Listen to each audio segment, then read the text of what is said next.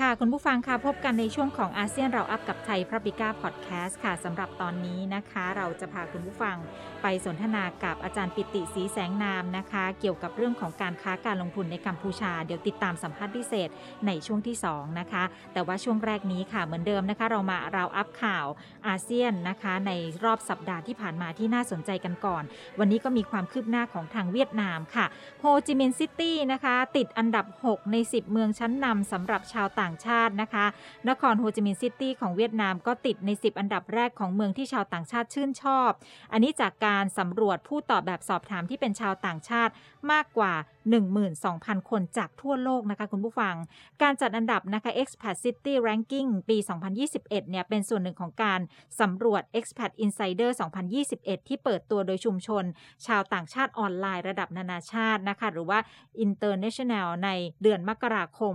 จากข้อมูลของ International ผู้ตอบแบบสอบถาม Expat Insider 2021 เนี่ยเขาก็ได้รับเชิญให้แสดงความคิดเห็นเกี่ยวกับเมืองที่พำนักอยู่ในปัจจุบัน ผ่านคำถามอย่างเช่น มีระบบขนส่งสาธารณะที่สะดวกหรือเปล่า ตลาดในย่านที่พักเป็นยังไงนะคะ พวกเขามองยังไงต่อโอกาสในการทำงาน แล้วก็จะให้คะแนนชีวิตทางสังคม ในการใช้ชีวิตอยู่ในเมืองนั้นๆ อย่างไรนะคะ จากข้อมูลเชิงลึกที่ได้จาก Expat City Ranking 2021 เนี่ยเขานำเสนอภาพรวมของเมือง 57 เมือง ที่ดีที่สุดแล้วก็แย่ที่สุดสำหรับชาวต่างชาติทั่วโลก การจัดอันดับเมืองโดยรวมเนี่ยเขาจะแบ่งออกเป็น 5 ดัชนีนะคะคุณผู้ฟังก็คือ คุณภาพชีวิตในเมือง การตั้งรกราก ชีวิตการทำงานในเมือง การเงินและที่อยู่อาศัย แล้วก็ค่าครองชีพในประเทศ โดยแต่ละดัชนีเนี่ยก็จะประกอบด้วยหมวดหมู่ย่อยที่แตกต่างกันออกไป โฮจิมินห์ซิตี้อยู่ในอันดับที่ 6 จาก 57 เมือง ติดอันดับท็อป 10 ใน 4 ดัชนีค่ะ แล้วก็ติด 10 อันดับ ท้ายสุดในดัชนีที่ 5 คือคุณภาพชีวิตคนเมือง ในดัชนีการเงินแล้วก็ที่อยู่อาศัยโฮจิมินห์ซิตี้เนี่ยติดอันดับต้นๆนะคะ ในหมวดหมู่ย่อยด้านการเงิน โดย 75%ของชาวต่างชาติบอกว่า รายได้ครัวเรือนที่ใช้ได้จริงเนี่ยมากเกินพอที่จะครอบคลุมค่าใช้จ่าย ในขณะที่ 77%เขาบอกว่าพอใจกับสถานการณ์ทางการเงินของพวกเขานะคะ ในแง่ของชีวิตการทำงานในเมืองโฮจิมินห์ซิตี้ค่ะ ได้รับการโหวตว่าดีที่สุดในแง่ของความพึงพอใจในงานโดยรวม โดยย 88%ของชาวต่างชาติพอใจกับอาชีพของตัวเองโดยทั่วไป ส่วนในการตั้งรกรากค่ะ 77%พบว่าการหาเพื่อนใหม่ เป็นเรื่องง่าย 74%มีความสุขกับชีวิตทางสังคมในโฮจิมินห์ซิตี้ ขณะที่ 93%บอกว่าคนในท้องถิ่นโดยทั่วไปเป็นมิตรกับชาวต่างชาตินะคะ ถึงแม้ว่า 80%พบว่าการเรียนรู้ภาษาท้องถิ่นนั้นยาก แต่ 77%บอกว่าการอยู่โฮจิมินห์ซิตี้เป็นเรื่องง่าย โดยไม่ต้องพูด โดยทั่วไปแล้วเนี่ย 89%ของชาวต่างชาติบอกว่า พวกเขาใช้ชีวิตอย่างมีความสุขในนครโฮจิมินห์ค่ะ ปีที่แล้วนะคะ เวียดนามอยู่ในอันดับที่ 19 จาก 66เมืองที่อยู่ในอันดับเมืองต่างชาติในปี 2020 นะคะ ส่วนกัวลาลัมเปอร์ของมาเลเซียก็อยู่ในอันดับต้นๆในปีนี้ ขณะที่สเปนนะคะติดอันดับ2นะคะแล้วก็ดูไบของสหรัฐอาหรับเอมิเรตส์เนี่ยติดอันดับ 3 ส่วนซิดนีย์ของออสเตรเลียติดอันดับ 4 สิงคโปร์อยู่ในอันดับ 5 ค่ะ ส่วนอีก 4 ประเทศใน 10 อันดับก็คือปรากนะคะของเชกเม็กซิโกซิตี้นะคะแล้วก็บาเซิลของสวิตเซอร์แลนด์แล้วก็มาดริดของสเปน ตามลำดับสูงไปต่ำที่กล่าวมาทั้งหมดนี้นะคะอะอันนี้ก็เป็นเรื่องของการจัดอันดับเรื่องของเมืองชั้นนำสำหรับชาวต่างชาติ โฮจิมินห์ก็ติดอันดับด้วยค่ะ ยังอยู่ที่เวียดนามนะคะ มาดูความคืบหน้าเรื่องของ VinFast นะคะ บริษัทเจ้าของค่ายรถ VinFast เวียดนามก็จะเริ่มสร้างโรงงานแบตเตอรี่รถยนต์ไฟฟ้า ตั้งเป้าจะผลิตล้านแพ็คต่อปีแล้วนะคะ VinFast ค่ะก็เริ่มสร้างโรงงานผลิตเซลล์แบตเตอรี่มูลค่า 174 ล้านดอลลาร์สำหรับธุรกิจยานยนต์เพื่อให้บริษัทนั้นสามารถเป็นเจ้าของห่วงโซ่อุปทานแบตเตอรี่ได้ด้วยนะคะ ตอนนี้นะคะวินฟาสก็กลายเป็นผู้ผลิตรถยนต์ในประเทศรายแรกของเวียดนาม หลังจากรถยนต์รุ่นขับเคลื่อนด้วยน้ำมันเชื้อเพลิงที่สร้างขึ้นภายใต้แบรนด์ของบริษัท ออกสู่ท้องถนนในปี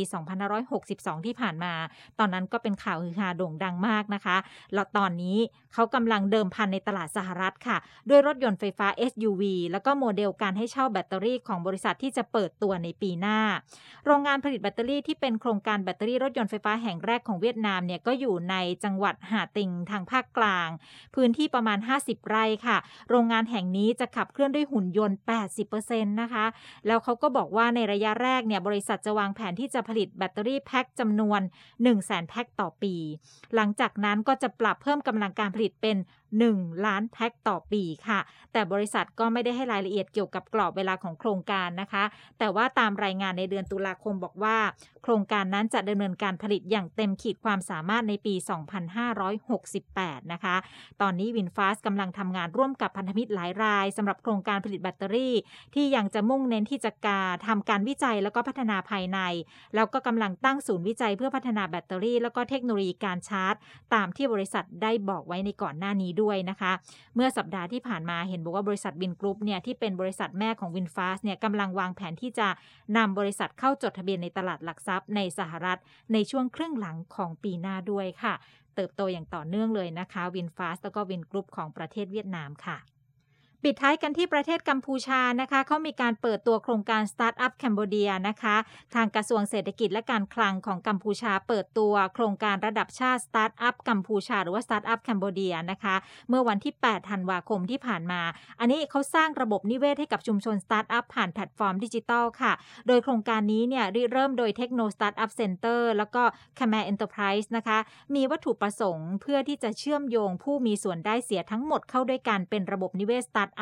แล้วก็เสริมสร้างความร่วมมือซึ่งกันและกันผ่านโครงการเพื่อชุมชน แล้วก็แพลตฟอร์มดิจิทัล แล้วก็ร่วมมือกันในการบ่มเพาะสตาร์ทอัพโดยให้การสนับสนุนซึ่งกันและกันในระบบนิเวศสตาร์ทอัพผ่านกลไกการร่วมมือสร้างสรรค์นะคะ นอกจากนี้เนี่ยเขายังมีเป้าหมายที่จะให้ข้อมูลทางวิทยาศาสตร์ ที่ครอบคลุมเกี่ยวกับสตาร์ทอัพ ผู้ประกอบการ แล้วก็ระบบนิเวศของสตาร์ทอัพทั้งหมด ผ่านแพลตฟอร์มดิจิทัลด้วย แล้วเขาเตรียมเวทีระดับประเทศนะคะเพื่อที่จะเชื่อมต่อกับโครงการในลักษณะเดียวกันในประเทศอื่น ๆ มีสตาร์ทอัพสิงคโปร์สตาร์ทอัพเวียดนาม แล้วก็ Startup Thailand ด้วยนะคะ เพื่อที่จะผลักดันแล้วก็สร้างกรอบความร่วมมือระหว่างประเทศกับประเทศ ในภูมิภาคแล้วก็ระดับโลกด้วย โครงการนี้นะคะ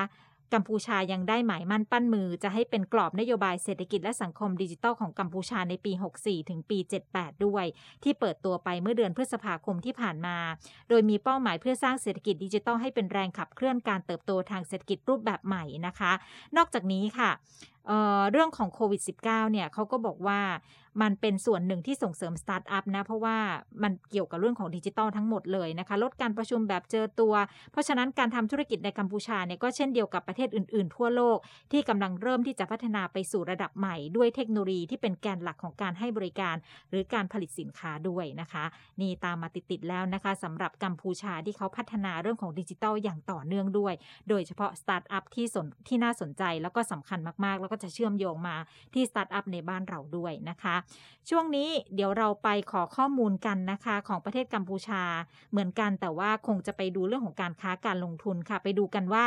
การลงทุนในกัมพูชาที่เขาเปิดเสรีร้อยเปอร์เซ็นต์เนี่ยคนไทยเรานักลงทุนไทยเราเนี่ยควรจะพกจุดแข็งอะไรเข้าไปในกัมพูชา รวมถึงสถานการณ์เศรษฐกิจโดยรวมในปีหน้าของกัมพูชาด้วยน่าลงทุนมากน้อยขนาดไหน ไปติดตามกับรองศาสตราจารย์ ดรปิติศรีแสงนาม ผู้อำนวยการศูนย์อาเซียนศึกษาจุฬาลงกรณ์มหาวิทยาลัยค่ะ อาจารย์ปิติคะสวัสดีค่ะครับสวัสดีครับค่ะ อาจารย์คะวันนี้ต้องมาประเมินสถานการณ์การค้านะคะ ของกัมพูชาในปีหน้าด้วยเห็นบอกว่าเขาก็เปิดเสรีร้อยเปอร์เซ็นแล้ว แล้วคนไทยเราควรจะพกจุดแข็งอะไรเข้าไปในกัมพูชาได้บ้างนะคะ ก่อนอื่นอยากขอให้อาจารย์ได้วิเคราะห์เศรษฐกิจของกัมพูชา ในปี 64 ที่จะผ่านไปรวมถึงในในปีหน้าด้วยค่ะ เศรษฐกิจการค้าการลงทุนในกัมพูชามีความน่าสนใจขนาดไหนคะอาจารย์ ครับก็จริงๆแล้วปี 64 เนี่ยก็เป็นถือเป็นอีกปีหนึ่งนะครับที่ต่อเนื่องจากปี 63 นะครับ ที่วิกฤตเศรษฐกิจเนี่ยมันกระทบรุนแรงทั้งภูมิภาคนะครับในกรณีของกัมพูชาเองเนี่ยเราพบว่าเศรษฐกิจกัมพูชาไม่ได้ขยายตัวดีจะเติบโตเติบโตดีเหมือนช่วงก่อนโควิดนะครับ แต่ว่าก็ไม่ได้เลวร้ายขนาดที่ถึงกับ เศรษฐกิจโตติดลบมหาศาลเหมือนในหลาย ๆ ประเทศ โดยเฉพาะในประเทศพัฒนาแล้วนะครับ ทั้งนี้ทั้งนั้นก็เป็นเพราะว่าในกัมพูชาเนี่ยยังมีภาคเศรษฐกิจแท้จริง แล้วก็ยังพึ่งพาตัวเองได้ในระดับหนึ่งนะครับ แต่ว่าสิ่งหนึ่งซึ่งกัมพูชาเองเผชิญหน้ามากหน่อยนะครับ ในช่วงโควิด -19 ก็คือเรื่องของเงินเฟ้อนะครับ ที่อัตราเงินเฟ้อค่อนข้างที่จะสูงนะครับ เนื่องจากเนื่องจาก เนื่องจากสินค้าส่วนใหญ่ของกัมพูชาเนี่ยโดยเฉพาะสินค้าอุปโภคบริโภคเนี่ยต้องพึ่งพาการนำเข้านะครับ แล้วก็ต้นทุนการขนส่งในช่วงเวลาที่ผ่านมาเนี่ยมันปรับตัวสูงขึ้นมากอย่างมีนัยสำคัญนะครับ เนื่องจากสายการเดินเรือก็เดินไม่ได้ถูกต้องไหมครับค่ะตู้คอนเทนเมนต์ก็ตู้คอนเทนเมนต์ก็เอ่อมีการเอ่อขาดแคลนนะครับ เช่นเดียวกันกับการที่เอ่อภาคการผลิตเองก็หยุดนะครับ แล้วบางช่วงเนี่ยก็ต้องมีการปิดชายแดน เพราะฉะนั้นตรงนี้ก็กระทบกับเรื่องของอความเดือดร้อนของผู้บริโภคพอสมควรนะครับ แต่ถามว่ากัมพูชาบริหารจัดการภายในประเทศได้ค่อนข้างดีไหมคำตอบก็คือกัมพูชาเองเนี่ยรับมือกับโควิดได้ค่อนข้างดีนะครับ แล้วก็เป็นประเทศแรก ๆ เลยในเอเชียตะวันออกเฉียงใต้ที่มีการฉีดวัคซีนได้ครอบคลุมจำนวนประชากรในสัดส่วนที่สูงครับเมื่อเทียบกับประเทศอื่นๆครับโอ้ค่ะ ก็ถือว่าเขาก็มีความเข้มแข็งในการดูแลตัวเองได้ในระดับหนึ่งจากสถานการณ์ปัจจัยทั่วโลกที่เกิดขึ้นด้วยนะอาจารย์ค่ะครับถูกต้องครับค่ะครับมาตรการฟื้นฟูเศรษฐกิจหรือว่ามาตรการจูงใจต่างๆ ของกัมพูชาในปีหน้าเนี่ยค่ะอาจารย์ รวมถึงเรื่องของการเปิดเสรีเนี่ยจะมีอะไรที่นักลงทุนไทยต้องเตรียมตัวบ้างคะอาจารย์คะคือคือในความเป็นจริงเนี่ยกัมพูชาเป็นประเทศซึ่งเปิดเสรีภาคการลงทุนมา ต่อเนื่องนะครับ ผมเข้าใจว่าเอ่อตั้งแต่ปี 2010 เป็นต้นมาเนี่ยรวมเกินกว่า 10 ปีแล้วเนี่ยกัมพูชาเองเป็นประเทศที่แทบจะไม่มีข้อกีดกันทางการลงทุนนะครับ ต่างชาติสามารถที่จะเข้าไปลงทุนแล้วก็แล้วก็สามารถที่จะเอ่อสามารถที่จะเขาเรียกอะไรล่ะ ถือครองหุ้นได้เต็มทั้ง 100%เลยนะครับค่ะไม่ได้จำกัดสิทธิเฉพาะในบางพื้นที่ แต่ว่าเรากำลังพูดถึงทั้งประเทศนะครับ แล้วก็เรื่องของการส่งเสริมการลงทุนเนี่ยกัมพูชาเองก็ไปรวมศูนย์เป็น one stop service ไว้อยู่แล้วนะครับ ในหน่วยงานของภาครัฐนะครับ ที่เอาทุกภาคส่วนมาทำงานด้วยกันนะครับ แต่ว่า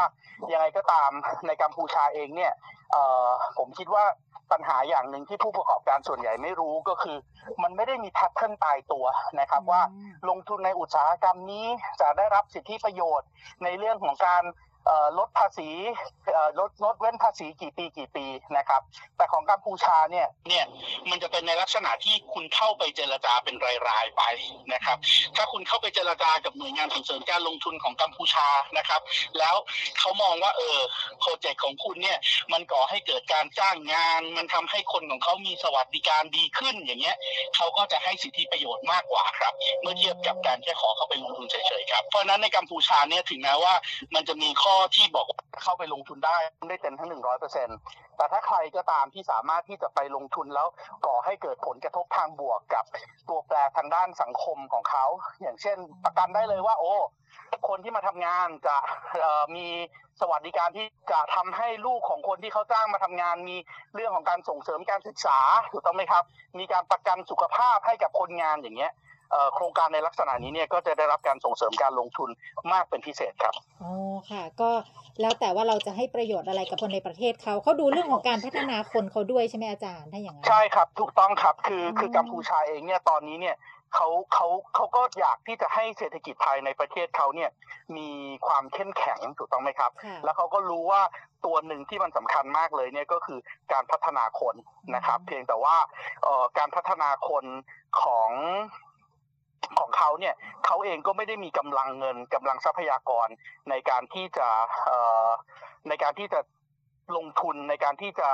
ในการที่จะสนับสนุนได้เต็มที่ เพราะฉะนั้นเขาก็หวังเป็นอย่างยิ่งว่า เอกชนที่เข้ามาเนี่ยจะทำหน้าที่ตรงนี้นะครับเอ่อหน่วยงานที่เป็นคนพิจารณาเนี่ยเขาเรียกว่า Council for the Development of Cambodia นะครับหรือว่า CDC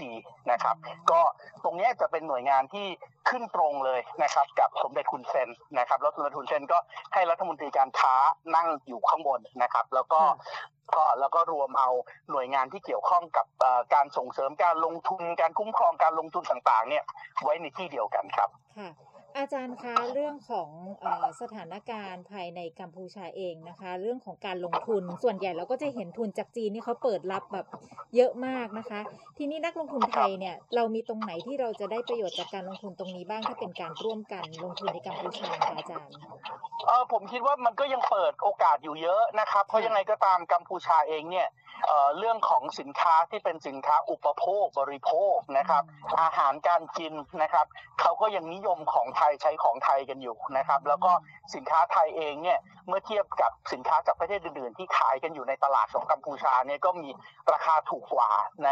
ในราคาที่เหมาะสมนะครับค่ะเอ่อผมคิดว่าโอกาสในเรื่องของการค้าในกัมพูชาเนี่ยโดยเฉพาะถ้าไปพูดถึงเรื่องของสินค้าที่เขาอยากได้นะครับ อย่างเช่น เกษตรนะครับ จะเป็นเกษตรแปลงใหญ่ที่ทำให้เกษตรกรของเขา แล้วก็พื้นที่ต่างจังหวัดของเขาชนบทของเขาเนี่ยได้รับการพัฒนาอย่างเช่นเรื่องของ contact farming อย่างเงี้ยเขาชอบ นะครับ พูดถึงเรื่องของการแปรรูปผลิตภัณฑ์การเกษตรอย่างเงี้ยเขาชอบนะครับ คือคือปัจจุบันนี้เนี่ยจำนวนหนึ่งเลยที่เกิดขึ้นก็คือ ไปลงทุนทำการเกษตร แต่เสร็จแล้วก็ไม่ได้แปรรูปถูกต้องไหมครับ แล้วก็จะขนข้ามชายแดนเข้ามาแปรรูปในฝั่งไทยเขาก็อยากอย่างยิ่งที่จะเฮ้ยแปรรูปในฝั่งเขาได้ไหมนะครับถ้าเกิดว่าสามารถที่จะแปลรูปในฝั่งเขาได้เนี่ยเขาก็จะให้มาตรการส่งเสริมการลงทุนดีเป็นพิเศษนะครับแต่ว่าทั้งนี้ทั้งนั้นเนี่ยการไปลงทุนในกัมพูชาเนี่ยผมคิดว่าอาจจะต้องระแวดระวังอยู่เรื่องหนึ่งนะครับ ก็คือโลกตะวันตกแล้วก็แล้วก็ยุโรปโดยเฉพาะยุโรปกับอเมริกาเนี่ยนะครับยังมีประเด็นในเรื่องของสิทธิมนุษยชนอยู่นะครับ แล้วเขาก็มองว่าภาคการเมืองของกัมพูชาที่นำโดย สมเด็จคุณเซนเนี่ยมีการละเมิดสิทธิมนุษยชนนะครับ เพราะฉะนั้นในหลาย ๆ กิจกรรมเนี่ยถ้าเกิดว่าผู้ร่วมลงทุนของเราผู้ค้าของเราที่อยู่ในฝั่งกัมพูชาเนี่ยมีสายสัมพันธ์กับภาคการเมืองมากจนเกินไปเนี่ยก็อาจจะมีความสุ่มเสี่ยงนะครับ หมายถึงว่าเรื่องของสิทธิมนุษยชนนี่ก็จะมีผลเลยใช่ไหมอาจารย์ใช่ครับสำหรับสำหรับถ้าเกิดว่าจะไปค้าขายในกัมพูชาแล้ว แล้วอยากที่จะส่งออกไปในอเมริกาในยุโรปเนี่ย ตรงนี้ก็อาจจะต้องระมัดระวังในระดับหนึ่งนะครับ แต่ว่าทั้งนี้ทั้งนั้นเนี่ยผมผมคิดว่าฝ่ายการเมืองของกัมพูชาเองโดยเฉพาะสมเด็จคุณเซนนี่ก็ไม่ได้ไม่ได้แคร์ตรงนี้ครับค่ะครับอาจารย์คะหลายคนก็บอกว่า การเป็นประเทศกัมพูชา และอยู่ภายใต้การปกครองของสมเด็จฮุนเซนเนี่ยนะคะ ความยากง่ายเนี่ยมันมันจะเป็นยังไงบ้าง ก็จริงๆแล้วผมผมคิดว่าเออเราระยะหลังเนี่ยไอ้ความขัดแย้งในเรื่องของการชิงชังเรื่องของเชื้อชาติเรื่องของการดูถูกกันเนี่ย มันค่อนข้างที่จะเบาลงนะครับ ถ้าเกิดมันไม่ได้มีประเด็นใหม่ ๆ ขึ้นมาผมคิดว่าก็น่าจะไปได้เรื่อยๆนะครับเเพียงแต่ว่าในประเทศไทยเองเราเองก็คงต้องควบคุมสื่อโดยเฉพาะสื่อสังคมออนไลน์ที่ คนสามารถที่จะผลิตคอนเทนต์แล้วใส่เข้าไปได้เองว่า จริง ๆ เวลาดูเรื่องอะไรเนี่ยต้องนึกถึงผลประโยชน์ระยะยาวด้วยนะครับ อย่าเอาแต่สนุกขนองแล้วก็ไปด่าทอกันบนโลกออนไลน์ เพราะบางทีเนี่ยฝ่ายนู้นเองเขาก็เข้าถึงสื่อได้เหมือนกันถูกต้องไหมครับ เดี๋ยวนี้ Google Translation เนี่ยก็ทำให้ทุกคนเข้าถึงทุกภาษาได้หมดแล้วนั่นแหละ เพราะฉะนั้นถ้าเกิดว่า ไปดูถูกเหยียดหยามนะครับ ไปพูดในเชิงที่มันเป็นลบต่อกันเนี่ยแทนที่สองประเทศจะช่วยกันทำมาหากินถูกต้องไหมครับ ก็กลายเป็นการวิวาทด่าทอ และในที่สุดก็สร้างความขัดแย้งระหว่างประเทศขึ้นมา แล้วในที่สุดทั้งสองฝ่ายก็เสียประโยชน์ด้วยกันทั้งคู่นะครับ ต้องต้องอย่าลืมว่าจริง ๆ แล้วเนี่ยเราเองก็เป็นฝ่ายที่พึ่งพากัมพูชาอยู่พอสมควรนะครับ ในเรื่องของแรงงานจากกัมพูชา ตลาดของกัมพูชาถูกต้องไหมครับ หลาย ๆ ผู้ผลิตของเราเองเนี่ยก็ไปผลิตในกัมพูชาเพื่อที่จะได้สิทธิพิเศษทางภาษีถูกต้องไหมครับ ที่เรียกว่า GSP เพราะว่ากัมพูชาเองเนี่ยยังเป็นกลุ่มประเทศที่เขาถือว่าเป็น least developing countries นะครับ least developed countries นะครับประเทศพัฒนาน้อยที่สุดอยู่ เพราะนั้นเราเองก็ได้ประโยชน์นะครับ ดังนั้นถ้าเราสามารถที่จะ พูดถึงคิดถึงนะครับสร้างความร่วมมือกับประเทศเพื่อนบ้าน ซึ่งใกล้ชิดกันมากนะครับ ในเรื่องของวัฒนธรรม ในเรื่องของภาษา ในเรื่องของวิธีคิดนะครับ มีวิธีคิดแบบพุทธผสมแอนิมิซึมเหมือนกันผสมพราหมณ์เหมือนกันนะครับ ตรงนี้มีรากเดียวกันนะครับถ้าเราใช้พื้นที่ตรงนี้ให้เป็นประโยชน์เนี่ย เราอาจจะโอเพิ่มโอกาสทางธุรกิจมากมายครับโดยเฉพาะเรื่องของธุรกิจบริการ อย่างเช่นเรื่องของท่องเที่ยวนะครับ อย่างเช่นเรื่องของบริการเชิงสุขภาพ ซึ่งไทยเราเองก็มีความเชี่ยวชาญในเรื่องพวกนี้ครับค่ะเสถียรภาพทางการเมืองของกัมพูชาในปี 65 นะคะ จะส่งผลต่อความเชื่อมั่นนักลงทุนมากน้อยขนาดไหนคะอาจารย์สำหรับกัมพูชาเนี่ยเสถียรภาพทางการเมืองไม่ต้องกังวลนะครับ สมเด็จคุณเซนเนี่ยเป็นนายกรัฐมนตรีมาตั้งแต่ ธันวาคมปี 1984 นะครับหนึ่งเก้าแปดสี่จนถึงปัจจุบันนี้ก็ โอ้กี่ปีแล้วผมไม่ขนาดนะครับความต่อเนื่องยังมีเรื่อยๆนะคะความต่อเนื่องยังมีเรื่อยๆนะครับ แล้วเราก็เห็นชัดเจนนะครับว่าขณะนี้เองเนี่ยถึงแม้ว่าสมเด็จฮุนเซนเองจะมีปัญหาเรื่องสุขภาพนะครับ แต่ว่าสมเด็จฮุนเซนเองก็วางทายาทไว้ละก็คือฮุนมาเนตนะครับฮุนมาเนตเนี่ยเป็นนายทหารนะครับ จบจากเวสต์พอยต์นะครับ แล้วก็ข้อดีอย่างหนึ่งของ ของความสัมพันธ์ด้วยก็คือจริง ๆ แล้วเนี่ยประเทศไทยเราเองเนี่ยมีโควต้าถูกต้องไหมครับ ในการที่จะส่งนักเรียนทหารนักเรียนนายร้อยของเราเนี่ยไปเรียนที่โรงเรียนฝึกทหารเวสต์พอยท์ที่สหรัฐอเมริกา แล้วเราสละโคต้าของเราหนึ่งโคต้า ให้กับคุณมาเนสเป็นคนไปเรียนค่ะเพราะฉะนั้นตรงนี้เนี่ยมันก็มีความสัมพันธ์ทางใจกันมาระดับหนึ่งนะครับ ถึงแม้ช่วงแรกเองคุณมาเนสจะไม่ได้จะไม่ได้ถูกวางตัวนะครับให้เป็นทายาททางการเมือง แต่ว่า วางตัวให้เป็นเรื่องของกองทัพมากกว่า แต่ว่าหลังจากที่เอ่อน้องชายของคุณมาเนสเองเนี่ยไปเจอข้อกล่าวหาเรื่องที่เกี่ยวข้องกับsex scandal นิดนึงเนี่ยนะครับก็เลยทำให้ตอนนี้กลายเป็นวางตัวฮุนมาเนตไว้แทน เพราะฉะนั้นตอนนี้ก็ฮุนมาเนตอยู่ในช่วงของเวลาของการสร้างบารมีครับ สร้างทายสร้าง network ทางการเมือง เพราะฉะนั้นถ้าเกิดว่าเราสามารถที่จะเข้าไปพูดคุยสนิทสนม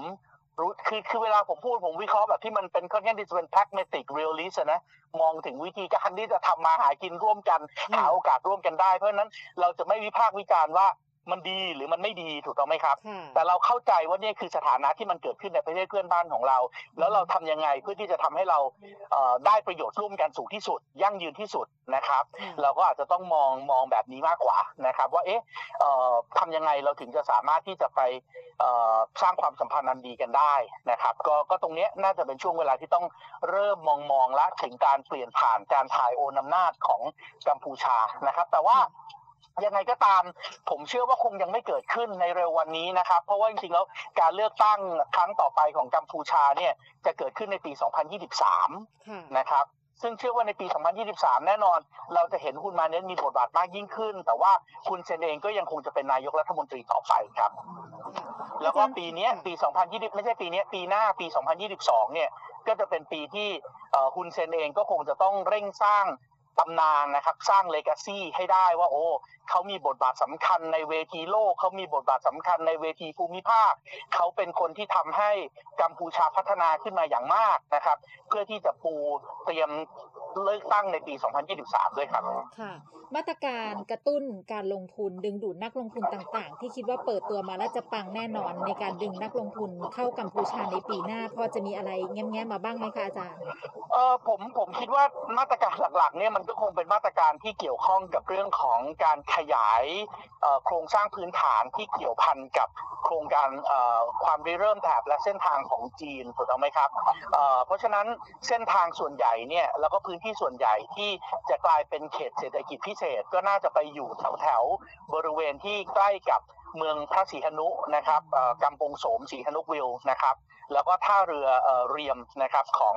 ของกัมพูชา ซึ่งตอนนี้จีนก็เข้าไปลงทุนไปเยอะนะครับ ก็จะเป็นเมืองท่าชายฝั่งนะครับ แล้วก็เมืองท่าชายฝั่งตรงนี้เนี่ยถ้าเราสามารถที่จะวางโพสิชันดีๆเนี่ย เราน่าจะสามารถจับคู่เขากับเขตเศรษฐกิจพิเศษบริเวณชายแดนของเราได้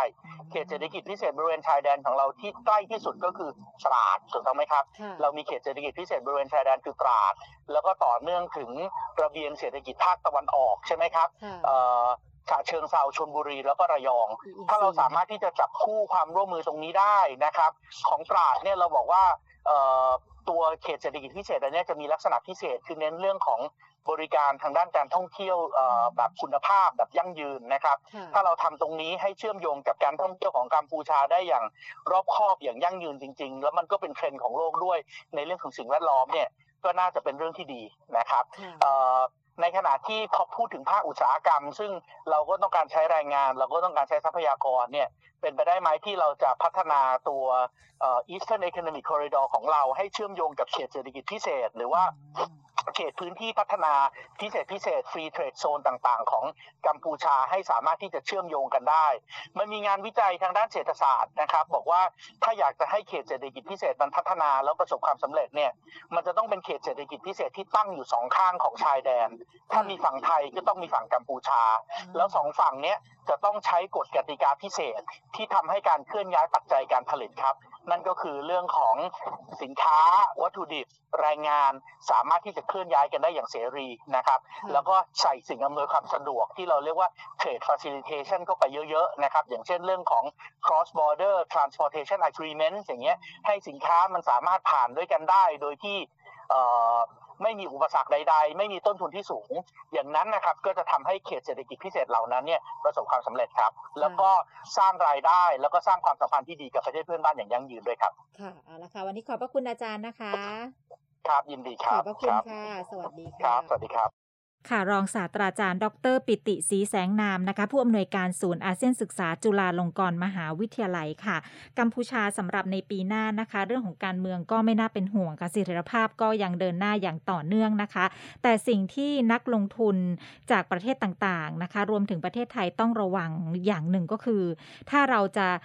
เข้าไปตั้งฐานการผลิตในกัมพูชา เพื่อที่จะเชื่อมโยงไปยังตลาดตะวันตก ตลาดยุโรปตลาดสหรัฐนะคะ ให้ระวังประเด็นเรื่องของสิทธิมนุษยชนให้มาก ๆ อันนี้นะเป็นหลายกิจกรรมที่คู่ค้าเนี่ยต้องให้ความสำคัญนะคะ โดยเฉพาะเรื่องของการส่งออกไปยังประเทศเหล่านี้นะคะสำหรับประเทศไทยเองนะคะ การค้าการขายในกัมพูชาในปีหน้ายังมีช่องทางค่ะ อาจารย์แนะนำว่าตอนนี้กัมพูชาเนี่ยเขามีการขยายโครงสร้างพื้นฐาน แล้วก็ร่วมมือกันเส้นทางเชื่อมกันระหว่างกัมพูชากับจีนมากขึ้น เพราะฉะนั้นไทยเข้าไปตรงนี้ได้ค่ะ จุดเชื่อมต่อที่น่าสนใจนะคะก็คือเขตเศรษฐกิจพิเศษใกล้กับสีหนุวิว ที่มาจากทางจังหวัดตราด และเราน่าจะเชื่อมพื้นที่เหล่านี้เนี่ยโยงไปถึง EEC ในบ้านเราด้วย อันนี้ถ้าเราทำได้นะคะจะมีประโยชน์มากๆ ต่อการค้าการขายระหว่างไทยกับกัมพูชาค่ะ นี่ก็เป็นสิ่งที่อาจารย์ฝากไว้ในตลาดกัมพูชาในปีหน้านะคะเวลาหมดแล้วค่ะ ต้องลาคุณผู้ฟังไปก่อน พบกันใหม่นะคะ สวัสดีค่ะ